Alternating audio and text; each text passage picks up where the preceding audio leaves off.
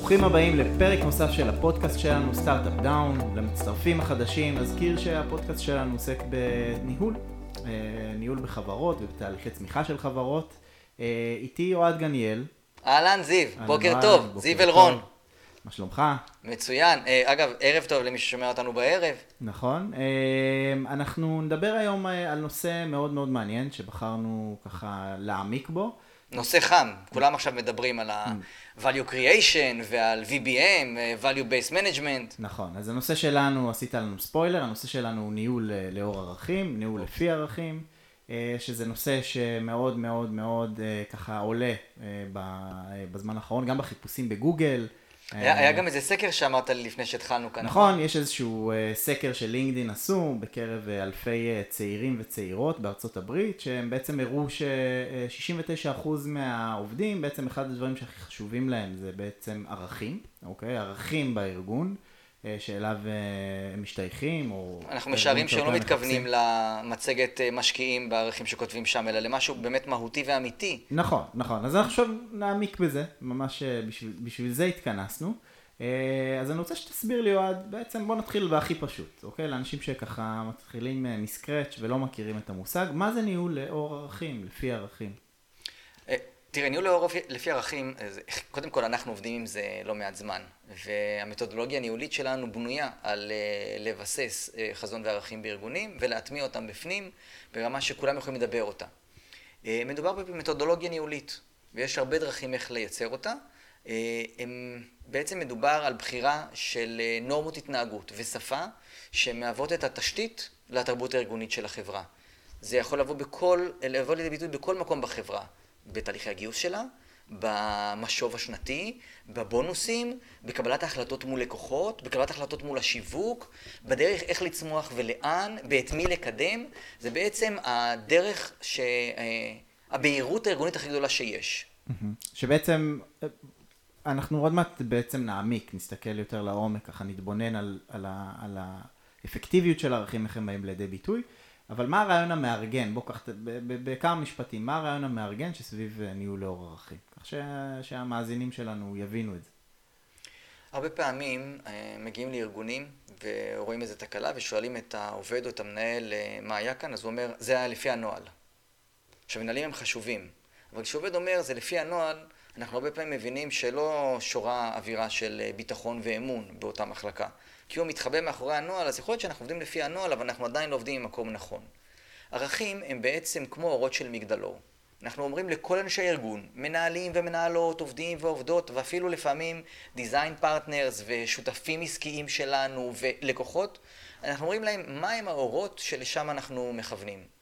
זה מאפשר הרבה יותר גמישות, זה מאפשר יותר, הרבה, הרבה יותר עצמאות, משהו שמאוד מתאים לגישה הניהולית של ה-servant leadership היום, שמאוד חזקה בתחום, בוודאי בתחום הטכנולוגי. כשאנחנו רוצים אנשים שיזמו ויפעלו ויחדשו ויירתמו ויהיו מחוברים, ו...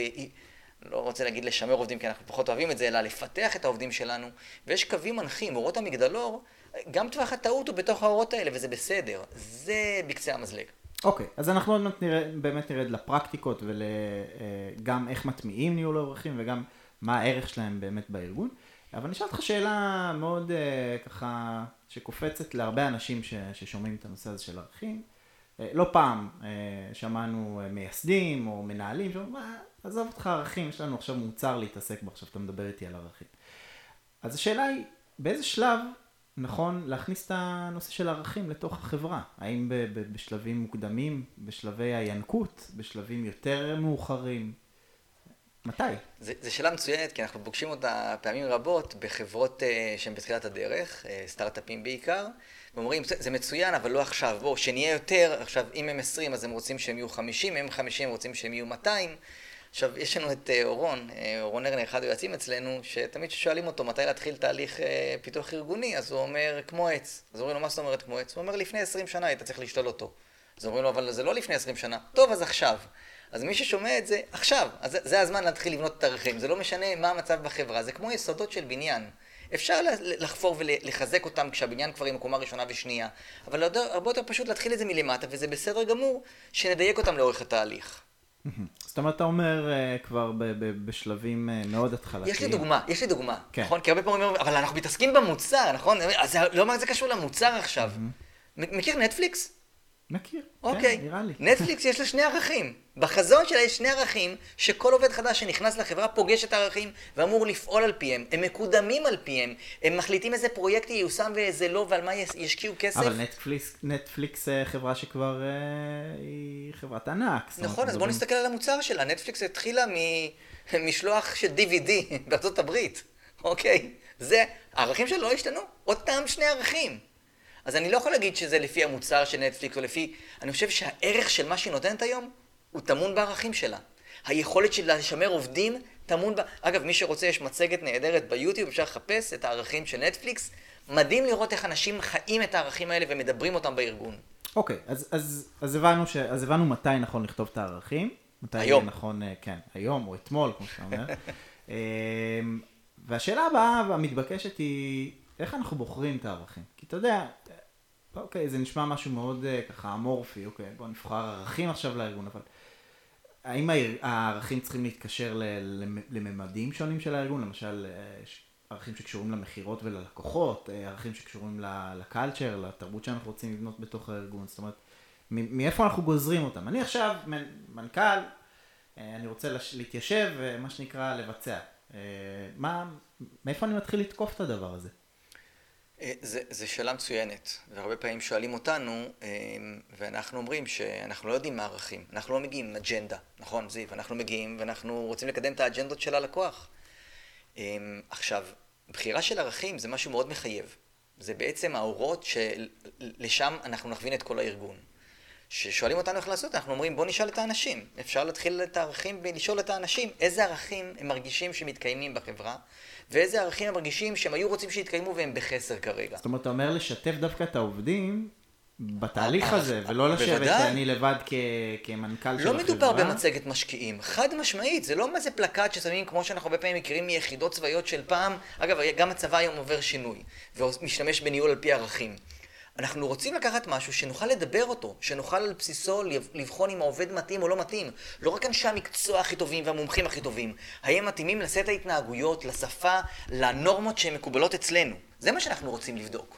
כן, אז, אה, אוקיי, ובעצם, איך זה מתקשר, עכשיו יבוא שוב, אני שוב מדבר פרקטית בתור כן, אותו אתה- מנכ"ל. אתה מזכיר לי את ה- איך, איך זה קשור לביזנס? אוקיי, יופי, יאללה, יש ערכים, שיחקנו אותה, נו, מה עכשיו? איך זה קשור ל... איך זה, איך זה... אוקיי, אני מבין איך זה מתקשר לתרבות בארגון. איך זה מתקשר ל business שלי? זו דוגמה מעולה, ואני חושב שכל מי שמתעסק בניהול של חברות סטארט-אפ, הספר של אה, מורטון מנדל, הוא ספר חובה. ואחד הדברים שהוא מספר שם, מורטון מנדל היום הוא פילנטרופ, הארגון שלו, יש לו מכון מנדל למנהיגות, אבל מדובר במישהו שלקח חברה שעושה ברזלים, והפך אותה לסטארט-אפ ולחברת ענק בארצות הברית, אחת מהחברות המשפיעות שהיו. ואחד הדברים שהוא מספר, שהיה להם אה, מוצר, והם היו חברה קטנה, והסמנכ"ל, אה, עם ערכים, הסמנכ"ל אה, שיווק ומכירות שלהם חזר מאיזו עסקה מאוד גדולה, כדי להבין את העוצמה שלה, היא הייתה יותר גדולה מ-150 הלקוחות שהם היום משרתים, העסקה היחידה הבודדה הזאת. הסכימו על כל הדברים, נשלחה הצעת מחיר, ואז התשובה שחזרה זה הצעת מחיר מקובלת, רק יש סוכן שדרכו אנחנו עובדים, ואנחנו מבקשים שאתם תפרישו חמישה אחוז מהעסקה לאותו סוכן של... אה, והיופי שמתי שמנדל, שהוא היה אז המנכ"ל של החברה, שאל את הסמנכ"ל אה, שיווק ומכירות שלו אם הוא מבין מה זה אומר, אז הוא אומר, כן, אני יודע שאני צריך להמשיך לחפש. כי יש ערכים מאוד ברורים איך עובדים אצלם, ועל יושרה, ועל לא לעשות שום דבר שהוא מריח טיפה עקום, והתוצאה היא בסוף החברה הצליחה, נכון? לא עם העסקה הזאת. אז הערכים באים לידי ביטוי בהכל. זה אומר גם איך אני, איזה, איזה לקוחות אני, אם אני מחליט עכשיו, סתם דוגמה, אני חברה שמוכרת אה, אה, תוכנה אה, עם יכולות ביטחוניות, או תוכנה שקשורה לעולם הסייבר. אם יש לי ערכים מסוימים, הם גם יגדירו איזה לקוחות אני אעבוד איתם ואיזה לקוחות אני לא אעבוד איתם. גם אם לקוחות שישלמו ויעשו, הם בעצם מה שמאפשר לנו, הם העוגן שמאפשר לנו לדעת בדיוק מה כן ומה לא. הם הקולות השקטים שיש לנו בראש, אומרים לנו, וואלה, זה לא מקום. זה אומר לי כעובד, זה אומר לי כאיש מכירות, זה אומר לי כמנהל, זה הם, אומר הם לי... יכולים להשפיע גם על התהליכי מכירה? בוודאי. הרבה פעמים מעוצבים על פי זה. אתה, אתה לא מזמן ליווית חברה, שתהליך הגיוס היה על פי הערכים שלה. תהליך המדידה של העבודה שלו, של אותו מנהל uh, B2B או Success Management, היה לפי הערכים של אותה החברה, נכון? שהם בנו את התוכנית שלהם החוצה אל השוק האמריקאי, הם בנו לפי... אוקיי. Okay. שלא יחשבו שאתה רק זה שאתה שואל, אתה... זה רק האופן שבו אנחנו בונים את הפודקאסט. כן, כן, להוציא את התוכן החוצה. אה, על הכיפאק. אה, אז אה, בואו ננסה שנייה, עכשיו ניגע דווקא כן בקלצ'ר, נחזור לנושא של תהליכי ניהול בתוך הארגון. ובואו ננסה להבין שנייה איך, איך עוזר לנו בעצם, איך עוזרים לנו ערכים לבנות את התרבות בתוך הארגון, אוקיי? אמרנו יש לזה גם יכולת להשפיע החוצה, בתהליכי המכירה, בלמי אנחנו מוכרים, באיך אנחנו מוכרים. איך בתוך הארגון אנחנו בונים את, ה, את הנושא של תרבות ארגונית עם הערכים. זו שאלה מצוין. סליחה, זאת שאלה מצוינת. אני חושב שיש כל מיני פרקטיקות אה, לניהול על פי ערכים. אה, והפרקטיקות האלה מסייעות לנו להשיג את, ה... את מה שאנחנו צריכים להשיג, ובצורה הרבה יותר צבעונית גם. אה, אנחנו משתמשים במודל של ניהול על פי ערכים בשיטתיים, שבעצם מורכב משני צירים. ציר אחד הוא השלד, כמו השלד של גוף האדם, והציר השני הוא השרירים והגידים.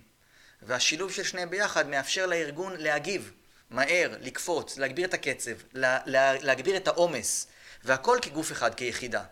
הערכים יושבים בצד של השלד.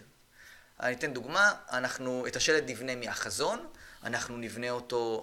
זאת אומרת, השלד זה הנשגב, זה משהו שהוא... נכון, שהוא... לטווח הרחוק. למה, בדיוק כמו שהמוצר אה, אה, של נטפליקס השתנה, אבל הערכים לא. הוא הנשגב, הוא האיכותי, והוא מה שמתווה את הדרך. לעומת זאת, השרים והגידים זה ההיבטים התפעוליים, זה המשימות, זה היעדים. שנגזרים זה מתוך הנשגב. נכון, מהשיח הזה כל הזמן שלה, הם לא, אי אפשר רק את השלד ואי אפשר רק את השרירים והגידים, צריך את השילוב שלהם ביחד. אז אם אנחנו רוצים להסתכל, המקבילה של חזון בשלד לשרירים והגידים, זה יהיה הם, המשימה, נכון? ה vision וה mission. אם אני מסתכל על ערכים שהם בעצם ההתנהגות, עושה את הערכים והשפה שיובילו אותי אל המטרה, ואני פורט את זה לרמה של השרירים והגידים, לתפעולי, אז היעדים, זה התוצרים, זה בתחום זמן, זה... ולכאן יש את כל השיטות של ה-KPI וה-OKR וכל שאר השיטות לקבוע את הדברים האלה. אני חושב שבשלד יש לנו את uh, הכרה והבנת המשמעות שלי כאדם בתוך הארגון. כשאני אסתכל על שרירים וגידים, אז אני אגיד אוסף הפעולות וממשקי העבודה שמרכיב את הגדרת התפקיד שלי. אז תמיד יש שיח בין הדברים האלה, וזאת הדרך הנכונה ביותר לבנות, בשני צירים מקבילים. הציר של הנשגב ולדבר את זה, בארגון כל הזמן, לבחון את זה, ומצד שני גם פרקטי. אנחנו לא מנותקים מזה, אנחנו צריכים בסוף להביא את, ה... את המוצר, את התוצאה, את ה... כן, לדלבר. אה, אתה יכול לתת לנו דוגמה אולי, שתעזור לנו להבין איך פרקטית הערכים, תן לנו שני ערכים ש... ש... שמוטמעים, שהטמענו בארגון, ואיך הם... אה, איך הם באו לידי ביטוי? איך הם יצרו את ה culture? אז אה, אה, אני חושב שזה מעניין, כי אחד, זה בחירת הערכים, ושתיים, זה לבחור איך מיישמים אותם. איך הופכים את הערך הזה שהוא יהיה קביל וקיים ומדובר במחלקת מכירות, וגם פנימה, בתפעול, ובתוך ה-medical device במחלקה, ובמחלקה של הקנאביס רפואי, ובמחלקת הסייבר שלנו, ואיך עושים את זה. אז אני אתן דוגמה מחברה שהיא אה, בחרה בשני ערכים מעניינים. הראשון הוא ערך האחריות, אחריות בלתי מתפשרת. לגמרי, אחריות בלתי מתפשרת. אה, זאת אומרת, הם אמרו שזה מאלף ועד תף, זה מכיל את הכל, והאחריות היא לגרום לדברים לקרות. והחברה הזאת היה לה... שאני חושב שזה גם חברה שמתעסקת בתהליכים רפואיים, אז בכלל, הנושא נכון. של אחריות הוא סופר חשוב בתוך נכון. ה... עכשיו, חלק גדול ממנהלי הפרויקטים שלהם בעצם עובדים אצל הלקוחות שלהם. אז הם בעצם אחראים לא רק על הביצוע אצל הלקוח, הם אחראים על להעביר את כל הידע של החברת אם שלהם שהוא יימצא אצלם בעבור הלקוח. זאת אומרת, אם בחברה הזאת יש 200 יועצים, אז ה-200 יועצים האלה נמצאים בכף ידו של אותו מנהל פרויקט. והרבה פעמים הם, לא, לא רק שהם היו צריכים להיות אחראים על התהליך הזה, שהיה להם את המשוב עם המנהל, אז הוא היה אומר, אוקיי, איפה נמצאים הפרויקטים? עכשיו, לבוא ולהגיד שם, הוא לא משתף איתי פעולה, הוא לא מצליח, אז הם אומרים לו, אוקיי, ואיפה האחריות? כאילו, אתה אחראי על התהליך. עכשיו אתה אחראי ליצור את הקבוצה הזאת שסביבך, ברור שאצל לקוח זה יותר מורכב, ברור שלא תמיד אין לך, יש, אין לך את הסמכות מכוח, אתה הרי לא מנהל שם שום דבר, אתה מנהל פרויקט, יועץ חיצוני בחברה, אתה אמור להוביל את זה. הערך הנוסף שדיברו על אחריות שם, שאמרו איך לגרום לדברים לקרות, אמרו שותפות. אנחנו רוצים לעשות את זה מתוך שותפות. עכשיו, השותפות באה לידי ביטוי המון פעמים. זאת אומרת, השותפות היא הערך. היא, הערך השני, היה לה אחריות. כן. היא חברה שיש בה שישה ערכים. האחריות זה ערך אחד, והשני זה השותפות. וזה שני ערכים יפים שראינו איך הם מדברים, כי כשהוא אמר, הוא מתנגד, או יש ניהול קונפליקטים, החברה לא רוצה ככה, זה דורש... אז היו שואלים אותו, הוא לא משתף פעולה. שיתוף פעולה זה בדרך כלל אמירה שצריך רמה ממונה, צריך מישהו בכיר בחברה שם ומישהו בכיר בחברת האם, שידברו ביניהם ויגרמו, זה כמו שמישהו יבוא ויגיד, זיו ואוהד, תשתפו פעולה. נשתף פעולה, ובסוף שיתוף הפעולה זה מאוד פרקטי, יסתיים, יסתיים בינינו הדבר הזה. אבל פעם הבאה שאין ניהול קונפליקט בינינו, נצטרך עוד פעם מישהו שיגיד לנו לשתף פעולה. איזה גורם חיצוני שיהיה מכבש. אז איך לעומת זאת, פותר שותפות, פותר פה את? שותפות היא, זיו ואני מגיעים, מגיעים להבנה בינינו, איך אנחנו עושים את זה בלי הרמה הממונה. זאת אומרת, אתה אומר, הערך עזר לאותם מנהלי פרויקטים, זה שהם לא רק החוצה, יותר זה גם- הערך עזר להם בעצם להבין מה תפקידם בתוך ה... זה הדוגמה החוצה אל הלקוח, אבל גם פנימה. כשהגיעה הקורונה באותה החברה, וירדו, רמת הפרויקטים ירדו בגלל שמשרד הבריאות עשה פחות ביקורות. אחד הדברים שהיה, היה באופן קבוע שיחה של המנכ"ל, פעם בשבוע, עם כל העובדים, שהוא מספר להם איזה פרויקטים קרו, ומה, עדכון מאשתף אותם. באחד מהפעמים של השותפות הזאת, כיוון שהמנכ"ל היה מאוד אחראי, הוא גם אמר שכרגע הם נערכים לראות מהם החלופות ולצמצם את ההוצאות של החברה. והם דיברו על זה שכל אחד מהעובדים מחזיק ברכב, והם שוקלים או להחליט שחלק מהרכבים הם לא, או שהם יצטרכו להיאלץ לפרד מכמה, אה, מכמה מהעובדים כדי לשמור על מסגרת נכונה. עכשיו, השותפות הזאת הייתה בלספר להם, לא בזה שהמנכ"ל לא ביקש מהם לקבל החלטה או לעזור לו, הוא שיקף להם את המצב בצורה אחראית, בצורה אמיתית ובוגרת, בלי פחד. התוצאה, התוצאה הייתה מדהימה, שותפות, נכון? אז חלק גדול מאוד מהעובדים אמרו, תקשיבו, אנחנו גם ככה היום עובדים מרחוק ומהבית, אנחנו לא צריכים את הרכב. אנחנו מעדיפים להחזיר את הרכב לחברה ולהימנע מההטבה הזאת כדי לא לפגוע באנשים אחרים בחברה. זאת אומרת, יכול להיות שהוא לא היה משתף אותם לפני, זאת אומרת, לא פועל לאור הערך הזה, ואז היה נוצר באמת קונפליקט, כי... יכול מאוד להיות, אבל... ומקבלים ה- ה- החלטות. הראיתי לך. איך ערך מאוד, שני ערכים מאוד פשוטים של אחריות ושותפות. באו לידי ביטוי מול הלקוח, באו לידי ביטוי מהמנכ"ל לעובדים, באו מהעובדים חזרה, זאת אומרת, זה באמת תרבות והתנהגות של החברה הזאת. עכשיו, החברה הזאת לא פוטר אף אחד בכל תקופת הקורונה למרות כל הדברים האלה. כן. זה, זה מעניין, כי כאילו בעצם אנחנו אומרים שנוצר פה, שוב, האורות מגדלור האלה פוגשים אותנו בכל צומת או בכל קונפליקט שיש בארגון, ואנחנו יודעים עכשיו איך לפעול, כי, כי יש לנו את הערכים, כי ברור לנו ש, ש, נכון. שזה נכון, זה יכול להיות גם בקונפליקטים ניהוליים, זה יכול להיות גם בקונפליקטים שקשורים ל, למוצר, אוקיי, אנחנו יודעים שהרבה חברות, יש אה, תקופות קשות שפתאום אה, חושבים, אוקיי, אנחנו צריכים להמציא את עצמנו מחדש, ומי אנחנו ו, ומה המוצר שלנו, אז גם שם זה יכול לבוא לידי ביטוי. זה, זה מחזיר אותי לשאלה הראשונה שלך, שאתה אומר איך הערכים באים לידי ביטוי בחברה, איך הערכים עוזרים ואיך מסייעים. כשמתחיל, זה לא רק קורונה, כשמתחיל סטארט-אפ לגדול, אז בהתחלה יש חמישה מייסדים, שלושה מייסדים, עשרה, זה לא משנה, הם ביחד, הם, נכון? אבל לאט לאט החברה גדלה, ואנחנו מביאים מנהל תפעול, ומביאים סמנכ"ל אה, אה, VPRND, ואנחנו מביאים אה, עוד ועוד, ומנהל שיווק, ומנהל פרויקט. וכל אחד מהאנשים האלה, באופן טבעי, מושך לכיוון שלו. שלו, כן. הוקטור שלו. עכשיו, אנחנו רוצים שהוא לכיוון שלו, אנחנו רוצים שהמכירות יתעסק במכירות. ושהפיתוח יתעסק בפיתוח, וברור לנו שהמכירות מתחיל להכניס לקוחות, הפיתוח לא עומד בזה, הוקטורים הם... עכשיו, הדבר הזה הולך ונקרע. מה, מה, מה, מה, משמר את זה? מה גורם לזה להיות אחיד? מה, מה הליבה שפועמת, מפעימה את, ה, את, ה, את הארגון? מה הלב? הערכים. הערכים מה שהם שומרים את כולם באותו הכיוון. למרות הוקטורים השונים. שדרך אגב, מה שאתה אומר יכול להתקשר גם לחברות, למשל, שעושות מיזוגים, אוקיי? ועכשיו יש לנו חברת אם שיש לה תחתיה כמה חברות. והם רוצים לשמור על אותו DNA שמאפיין אותם, על אותה תרבות שהם לא יודעים כן, אומרת, להגדיר. לא רק איך, נכון, אה, נכון. אה, אתה יודע, להרחיב את הארגון עצמו, אלא גם להרחיב את הקבוצה, עכשיו שאנחנו נכון. פועלים... עם אגב, אותם- אנחנו רואים שחברות, שאותם, חברות וארגונים שאותם אנחנו מלווים, התבנית של השיחת אחד לאחד שלהם, המנהל עובד, היא מקבלת צבע, one on one. ה-one on one, מקבלת צבע של הערכים. הם מדוברים. אנחנו רואים שבתהליכי המשוב הרבעוניים או החציוניים או השנתיים, הערכים באים לידי ביטוי. אנחנו רואים ששיטת התבחינים שאמורה לגייס ולאתר את האנשים המתאימים, הערכים הופכים להיות הדבר המרכזי שם. אם לפני זה היה רק כמה שנות ותק יש לו ב-go-to או בפייתון, או אם הוא יודע לעבוד על רליון, לא. זה החלק המקצועי זה מאוד חשוב, אבל הם רוצים גם לראות שהוא מתאים. עכשיו, היכולת שלנו היום באותם ארגונים וחברות זה לדעת לא רק לאיזה ערכים הוא מתאים, אלא מה הפער בינו לבין הערך, כדי שמסלול כניסה לתפקיד שלו, הם יצמצמו אותו. זהו, אז, אז, אז אתה כבר התחלת להיכנס לנקודה הבאה והאחרונה. ש... אתה מלהיב אותי. כן, אה? כן. אמ, שבעצם איך אנחנו מטמיעים את הערכים? אוקיי, יש לנו ערכים, אחלה, בחרנו, אנחנו רוצים לרוץ, לרוץ איתם קדימה. איך אנחנו מטמיעים אותם עכשיו בארגון? מה הפרקטיקות אה, שיעזרו לנו כ- כחברה, אוקיי? גם ברמה הניהולית, אבל גם ברמת העובדים, להטמיע את הערכים בתוך, בתוכה, בעצם, בתוך החברה. זה, זה, מאוד, זה מאוד מודולרי.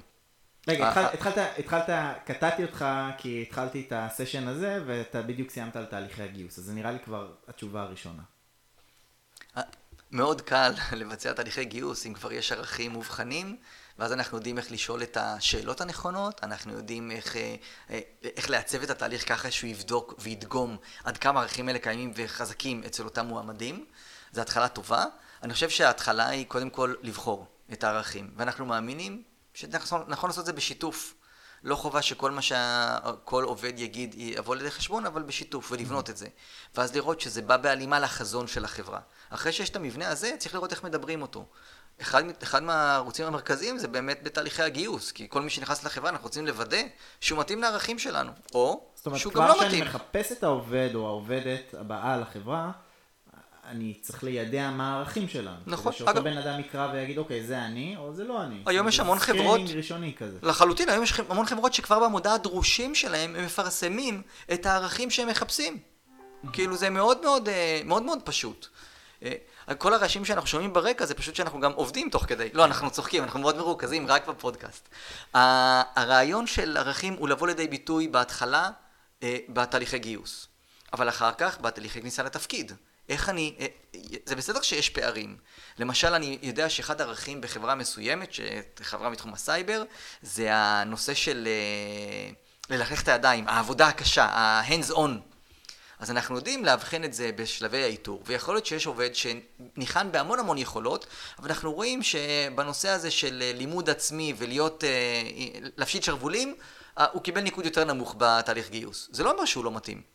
זה אומר שאני צריך לצמצם את הפער, ואז אני כארגון צריך לדעת האם יש לי את היכולות. במידה ואפשר לצמצם נכון. את הפער. נכון. עכשיו, אם אפשר, והרבה פעמים אפשר, אנחנו לא מחפשים סופרמנים אלא בני אדם, אנחנו יכולים לייצר תהליך כניסה לתפקיד שיחייב אותו להתעמת באלף ובעין עם הדבר הזה ולצמוח הרבה יותר מהר בדברים שחסרים לארגון. אוקיי, אז תהליכי גיוס, מה עוד, איפה עוד אנחנו יכולים להטמיע את הערכים שלנו? איך אנחנו דואגים שהם יוטמעו בארגון?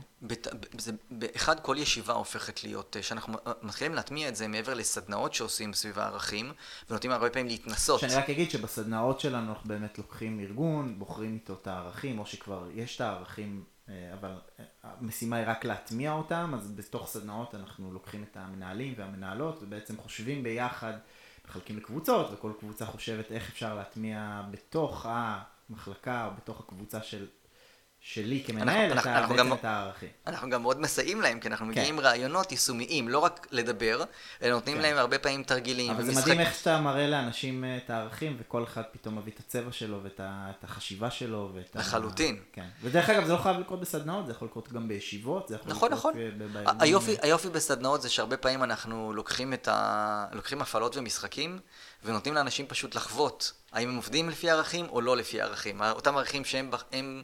בחרו, וזה כן. הרבה פעמים הרבה יותר פשוט לאנשים להבין איך לדבר את הערכים הלאה. אז זה בישיבות. זה, ב, זה בעצב את הטפסים ואת התבניות עבודה שלנו בתוך העבודה שהם יהיו על פי, על פי הדברים האלה. כמו שאמרנו, ה-one on one, השיחות משוב, הפידבוק, המערכת מדידה. האם אני בהגדרות תפקיד מכניס נושא ערכים? האם למשל הערך של...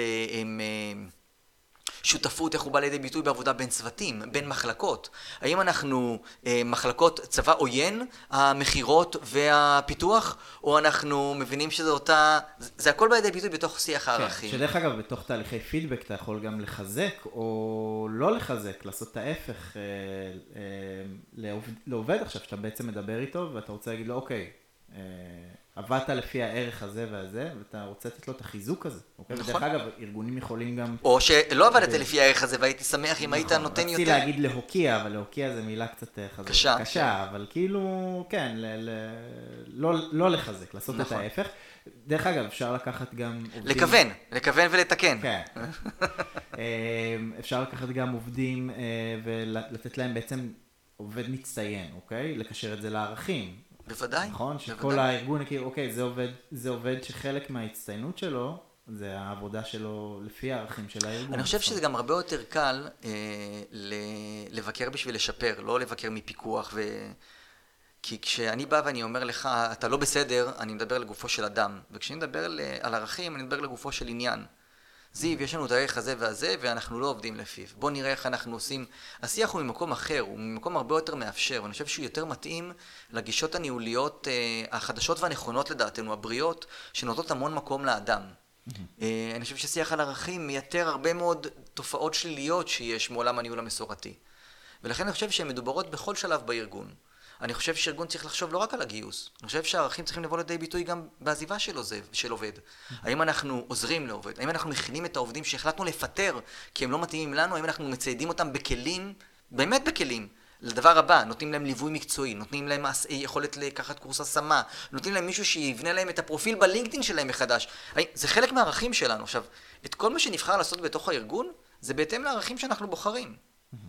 אה, עכשיו, אני רוצה ככה שאלה אחרונה לפני שאנחנו מסיימים, שהיא גם היא שאלה ש... דווקא אני, אני, אני בשוונג, למה אנחנו מסיימים? צריכים לסיים, אנחנו, כן, אין מה לעשות, אה, למרות שהשיחה מאוד מענה. אז השאלה עכשיו, אה, איך אנחנו הופכים בעצם את הערכים למשהו שהוא לא מאולץ? כי, אוקיי, יש לנו חמישה ערכים שהם, לא יודע, אחריות, שותפות, טה-טה-טה, כאילו, אוקיי, הבנו. איך הופכים את זה למשהו אמיתי, תכלס, זה בדרך ולא, שאלה- כאילו, ולא מאולץ? בדרך כלל זו שאלה שעולה מהדרג הבכיר שהחליט אה, להיכנס לתהליך הזה, ויש חשש אה, שהוא ייתקל בדרג המנהלים אה, שתחתיו, או בדרג העובדים, בהתנגדויות שהנה מנסים עוד איזה משהו ניו אייג'י כזה לעשות. כן. אז אחד, החשש הוא במקום, הוא טבעי. ושתיים, חשוב להבין שהיכולת של אנשים אה, להתחבר לדבר הזה היא תהליכית. יש כאלה שהתחברו מהרגע הראשון והתלהבו מזה, יש כאלה שייקח הרבה זמן, ויש כאלה שזה זה ייראה להם מאולץ הרבה עד, ש, עד שהם יראו את ההצלחות. עכשיו, אנחנו יודעים שבני אדם מאמצים מאוד מהר דברים שעושים להם טוב. ואם אנשים יגלו שהערכים עושים טוב ויוצרים סדר ויוצרים בהירות ארגונית, וזה מאוד חשוב בעיקר בעולם של חברות טכנולוגיות שהשינויים הם תזזיתיים ומאוד מאוד, הם ממחלקה שלמה שעובדת למצב שלא צריך את הפיצ'ר הזה ואת כולם צריך להעביר למשהו אחר. כן. השווקים גם מאתגרים נורא, זה, זה הכל מאוד, הבהירות הזאת של הערכים, משהו שאני יכול להיתפס בו, משהו שנותן לי מה ביטחון. זה בעצם עמוד שדרה אמיתי. לחלוט... בגלל זה אנחנו אומרים שזה השלד. אז אני חושב שההמלצה הראשונה למי ששואל את השאלה הזאת, זה להבין שזה לוקח זמן אצל חלק מהאנשים, ולא נכון לכפות את זה. אם אנחנו רוצים שדברים יהיו אמיתיים, ניתן את הזמן, ונשכנע, ונסביר, ונרצה גם שאנשים יאמצו את זה בצורה וולונטרית בהתחלה. זאת אומרת, לא הכל צריך לרדת מלמעלה כהנחתה. זאת גם הסיבה שאנחנו מציעים שאנשים יגידו בעצמם מהם הערכים שחסרים בארגון. נכון? לא רק אנחנו, המנכ"ל והסמנכ"לים והשלושה ארבעה מייסדים, הם, לא, בוא ניתן להם להיות חלק מהדבר הזה. אה, התוצאה היא שאנחנו לא רואים באמת את החששות האלה באים לידי ביטוי בתהליכים שאנחנו עושים. אז אני לא יודע לענות, אבל אני חושב שצריך להבין שלאנשים לוקח זמן, ובהתחלה זה בסדר שאנשים יהיו חשדנים לגבי הדבר הזה. פתאום החברה מתחילה עכשיו עם ערכים, ומה, אז מעכשיו גם, גם המכירות יעסקו, כן, הפריסל והסייל שלנו יעסקו לפי, לפי הערכים, כן, מה פתאום אני הם... צריך איזה, כאיש מכירות, אה, לא יודע, איזה מחברת עם הערכים, שאני כל פעם צריך לבדוק צ'קליסט לא רק זה, אנחנו לא, לא, זה, לא, זה לא הכיוון של המוצר שלנו, אז עכשיו המכירות, יש הרבה פעמים אה, חוסר אמונה בין המחלקות בתוך הארגון על, על יישום של הדברים. זה גם הם יישמו את זה? אז כן, זה הרעיון, צריך להתחיל בעקב לצד אגודל. זאת אומרת, אתה אומר שגם חברה שאין לה עכשיו ערכים ורוצה, קודם כל, כל חברה יכולה לעשות את זה בכל זמן, נכון? כן. גם, ברור שעדיף בהתחלה, אבל גם חברות שהן היום חברות יותר גדולות. אנחנו, אנחנו מגדלים, ש- מגלים שהבשלות לתהליכים האלה היא הרבה פעמים קשורה אה, לא לגיל, אלא ל, ותק ניהולי. אנשים שניהלו כבר הרבה ונתקלו בהרבה מאוד דברים, מחפשים את העקרונות המארגנים, את הדברים שעשו סדר, וברור להם שאי אפשר לפתור כל קונפליקט או כל תקלה או כל באג עם עוד נוהל ועוד נוהל ועוד נוהל. אבל המסר שהוא חשוב, שזה אף פעם לא מאוחר, נכון? אף פעם לא מאוחר. זה אף פעם לא מאוחר, ל- זה, זה, אני חושב שזה מאפשר... לארגן את הרעיונות האלה שלנו כמנהלים. יותר מזה, אנחנו היום, ככל שהזמן עובר, אנחנו מגלים את היכולת של הניהול על פי ערכים. להיות הרבה יותר טוב בשביל הערך של הארגון כלפי עובדיו וכלפי משקיעיו או לקוחותיו. אני סתם אתן דוגמה, יש מילה שחוזרת בהמון, כל הארגונים היום שפונים אלינו רוצים את הדיברסיטי, רוצים גיוון אנושי. Mm. ככל שיש ערכים יותר ברורים ומובהקים, הרבה יותר קל לגוון את האנשים, כי יש משהו שהוא מחבר שהוא הרבה יותר חזק מהתכונת אופי שלו, או מהדרך שבה הוא מדבר, או מהמגדר או המין של אותו עובד כן. ועובדת. אז, אז אנחנו גם אומרים שזה, שזה אף פעם לא מאוחר, ושזה גם תהליך, נכון? מי שכן רוצה לעשות את זה, זה תהליך אה, עקב לצד אגודל, אנחנו צריכים להטמיע את זה, זה לא מה שקורה מהיום למחר, אבל זה בהחלט תהליך שאפשר וצריך לעשות אה, בארגון. ושהוא אני מסייע. חושב, אני חושב ששכחת, יש איזו אמירה שלך, שאתה תמיד אה, נותן אותה בסדנאות של הפיתוח ערכים וחזון, שאתה אומר שהחלקים של השלד הם יותר החלקים של המנהיגות. והחלקים של השרירים והגידים הם יותר החלקים של הניהול. מה אנחנו צריכים, כאילו... עכשיו, אתה תמיד מציג את זה בסדנה עם אדם כזה שעומד על כדור ומנסה נכון, להתאזן. נכון. שכל הזמן צריך להתאזן בין שני הדברים האלה. ולשם אנחנו רוצים גם לקחת את כל הקונפליקטים, לאיזון בין המנהיגות לבין הניהול, בין החזון לבין המשימה, בין הערכים לבין היעדים, וכל הזמן שידברו אחד עם השני. אבל וככה... כן חשוב שלארגון יהיה את שני הצדדים האלה, גם את הנשגב וגם את הפרקטי. לחלוטין. כי אחרת אה, הדרך אה, עלולה ל... זאת אומרת, ארגון יכול לאבד את עצמו נכון, בדרך. נכון. על הכיפאק, אוהד, תודה. אה, אנחנו צריכים לסיים, אז אה, היה כיף לשוחח. ואנחנו נגיד למאזינים שלנו, תודה רבה שהאזנתם, למאזינים והמאזינות. תודה רבה שהאזנתם. למאזינות ולמאזינים. נכון. אה, ואנחנו ניפגש בפרק הבא שלנו בפודקאסט, בפודקאסט שלנו, Startup Down. תודה. אנחנו גם מזמינים אותם להמשיך לשלוח לנו שאלות ובקשות. נכון. אנחנו לא עומדים בקצב, אנחנו מודים, אבל אנחנו בסוף נגיע ונשיב לכל, לכל הפונים, אנחנו נשיב בפודקאסטים סביב הנושאים שאתם העליתם. תודה רבה, אוהד. תודה לך, זיו אלרון.